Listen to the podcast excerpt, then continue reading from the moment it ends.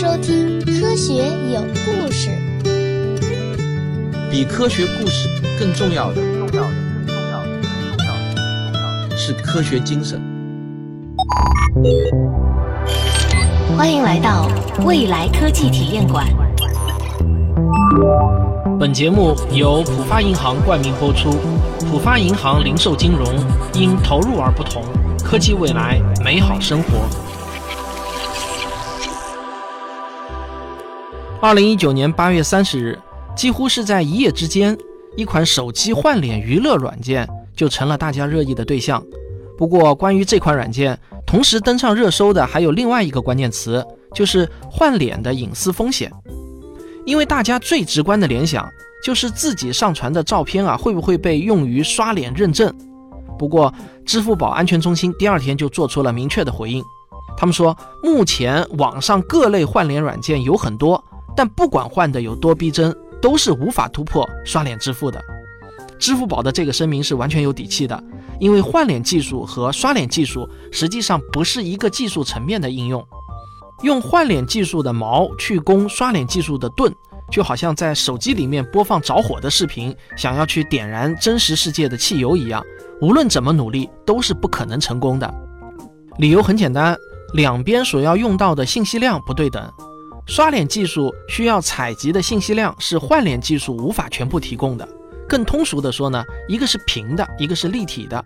你换脸技术再怎么牛啊，永远只能是在一个扁平的屏幕上展示一张脸，而稍微高级一点的刷脸认证技术需要采集的是脸部的三维特征，它包含的信息量大于平面上的信息量，所以呢，依靠影视换脸技术是真的没有可能突破金融业的刷脸认证的。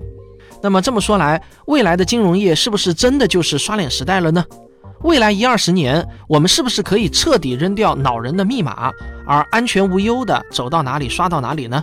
今天这期节目，我们讨论的核心话题就是未来金融服务业的身份认证系统。银行的核心业务就是帮助客户进行各种各样的货币资产管理，所以任何银行业务的第一步都要先确认客户的有效身份。这也是为什么身份认证技术是所有金融服务行业中非常关键的技术，也是所有金融服务行业最为关心的技术之一。总的说来啊，目前人类掌握的身份认证技术可以分成三类。第一类呢，就是最传统的密码技术；第二类是生物特征识别技术，像指纹、声纹、掌纹、刷脸等等都属于这一类；第三类就是数字证书技术。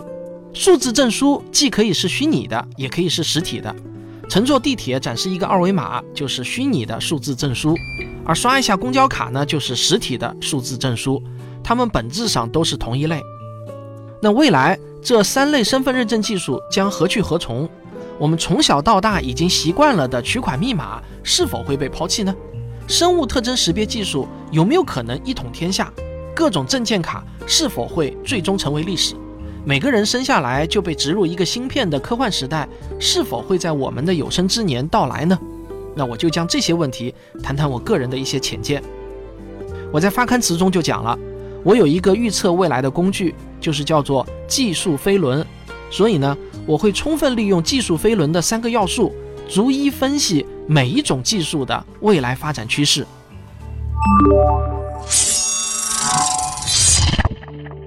技术飞轮的第一个要素叫做科学原理没有瓶颈，所以我们首先要做的是敲开技术的坚硬外壳，用科学原理的眼光去审视每一项技术的发展空间。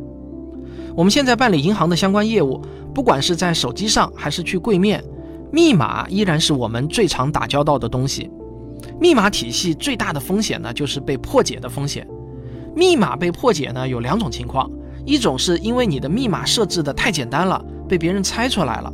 比如啊，很多人喜欢用自己的生日当密码，这就是风险最高的一种密码形式，它很容易被猜到。毕竟呢，想要知道一个人的生日并不会很难。还有一种情况呢，就是用数学的方法，把加密后的密文截获，然后再还原出原文。正因为密码系统有这样的两种风险存在，想要让密码足够安全。就必须要设置复杂的且不能有规律的密码，一般来说，一个安全的密码被要求有八位大小写字母加数字的组合。那这样一来，就带来一个很麻烦的问题：密码一复杂，人的脑子就记不住。那我跟大家实话实说啊，这种八位数的安全密码，我就只能记住两个。我想这大概算多的了，很多人可能记住一个就很不错了。现代人可能每个人都有几十个账号，密码其实呢翻来覆去就用这么一两个，一旦泄露出去，所有的账号都会被破。而且，即便是自己用熟的六位数字密码，有时候一着急啊也会想不起来。特别是老年人，一旦忘记密码，那可真的就是麻烦了。我相信你还能说出对密码的无数怨念。密码这个东西呢，真的是困扰现代人的一大杀器啊。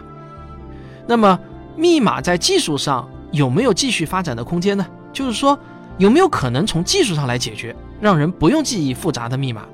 很遗憾，这个呢无解。科学原理已经到头了，密码安全性和复杂性的问题，它就是一对矛盾，科学对此无能为力。所以，以密码体系为身份认证核心的时代已经到头了，它一定不可能继续变得更加繁荣了，因为它不符合技术飞轮的第一个关键要素，科学原理上已经遇到了瓶颈，而我们对密码的怨恨正在与日俱增。所以呢，抛弃密码肯定是大势所趋。但是啊，我话又说回来，虽然大家都想抛弃密码，但这不代表我们一定就能够做到。想成功和做成功那是两码事儿。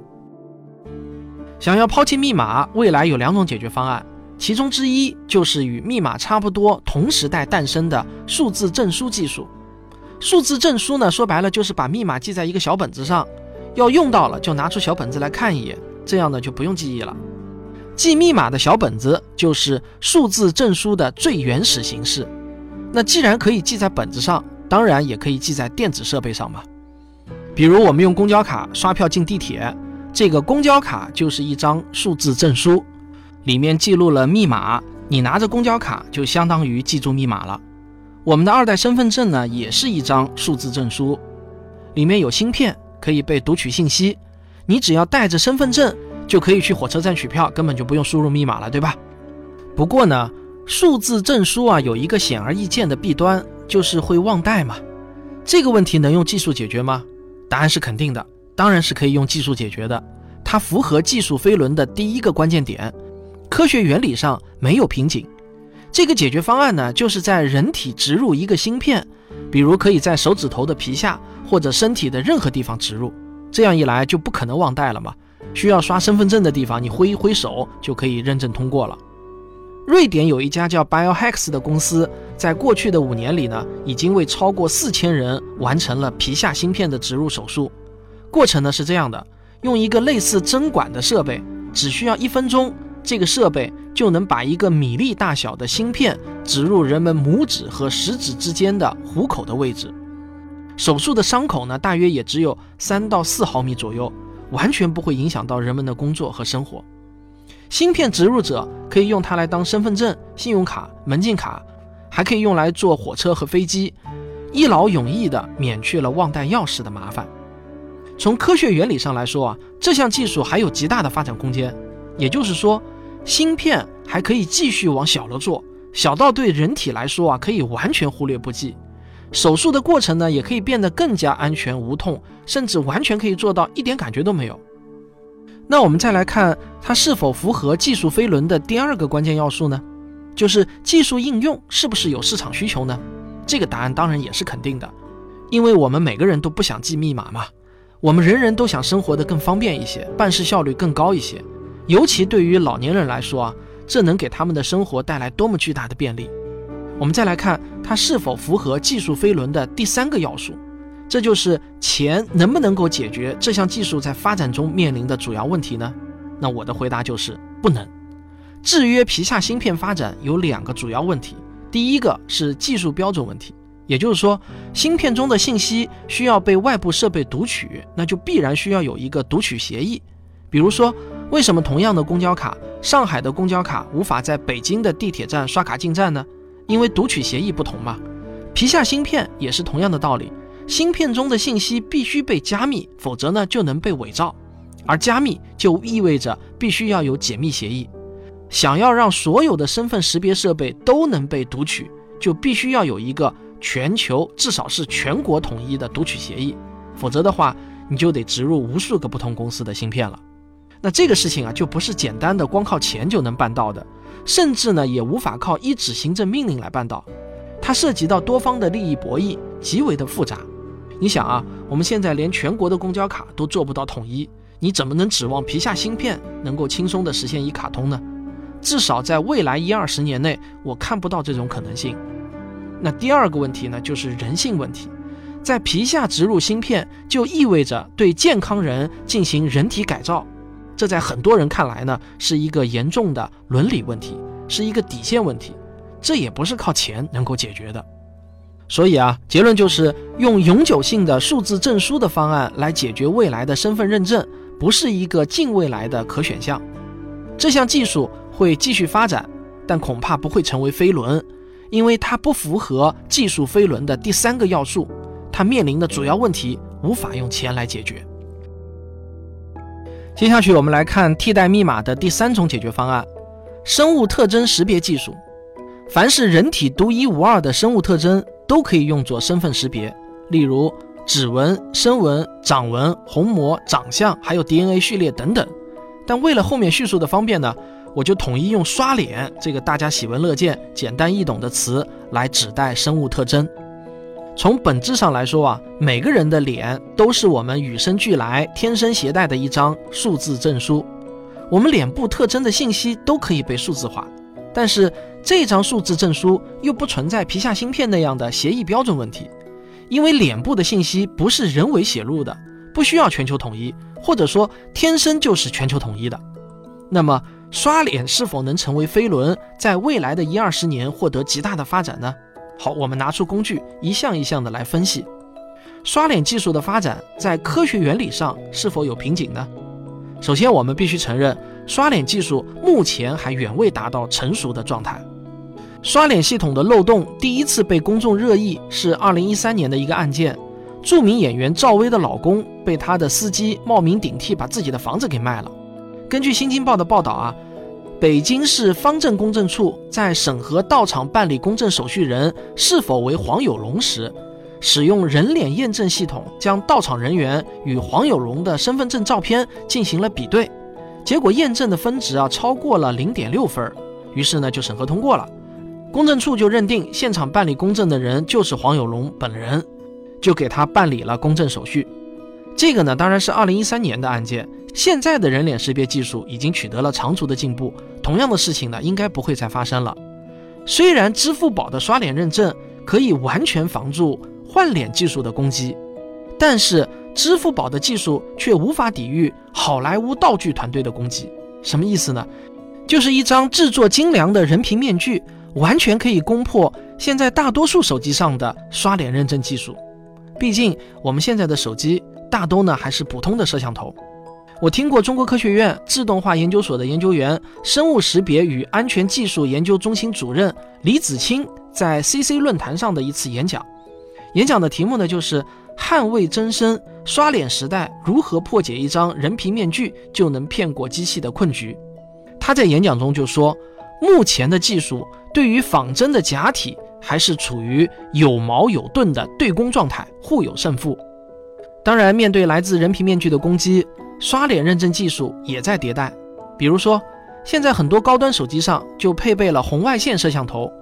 由于硅胶制作的人皮面具在红外线反射率上与真正的皮肤差别很大，通过检测脸部皮肤反射回来的红外线，刷脸程序就能把戴着人皮面具的身份伪造者拒之门外。比如在一项测试中，iPhone 十就能有效地抵抗好莱坞影视级别的人皮面具的攻击。当然啊，我相信人皮面具未必就真的完败了，只是我暂时呢没有查到公开的资料而已。但不管怎么说啊，刷脸技术的发展空间还很大。